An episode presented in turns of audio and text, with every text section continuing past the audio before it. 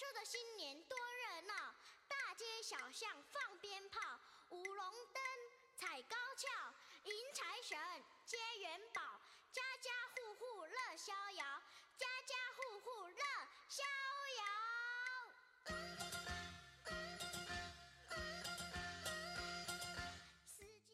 这腊月三十儿马上就要到了，也就是除夕之夜就快来临了。那么今天咱们来说一说腊月二十九都有哪些传统习俗。年谣称腊月二十九上坟请祖上大供。对于祖先的崇拜，在中国由来已久。视死如生不仅是孝道的重要标志，也是尊老敬老的美德。春节是大节，上坟请祖仪式。也就格外的郑重。上坟请祖的时间，大多数地区在二十九日早晨请祖。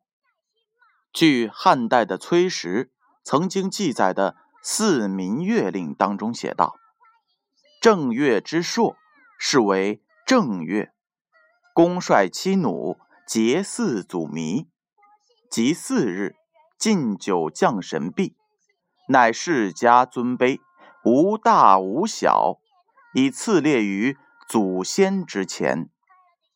子父曾孙各上交酒于家长，称商举寿，欣欣如也。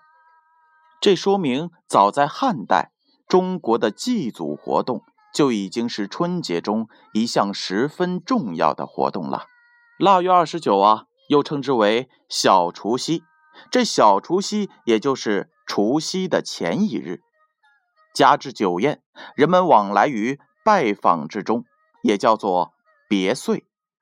焚香于户外叫天香，通常要三天才能烧完。好了，这个呢就是腊月二十九我们的传统习俗。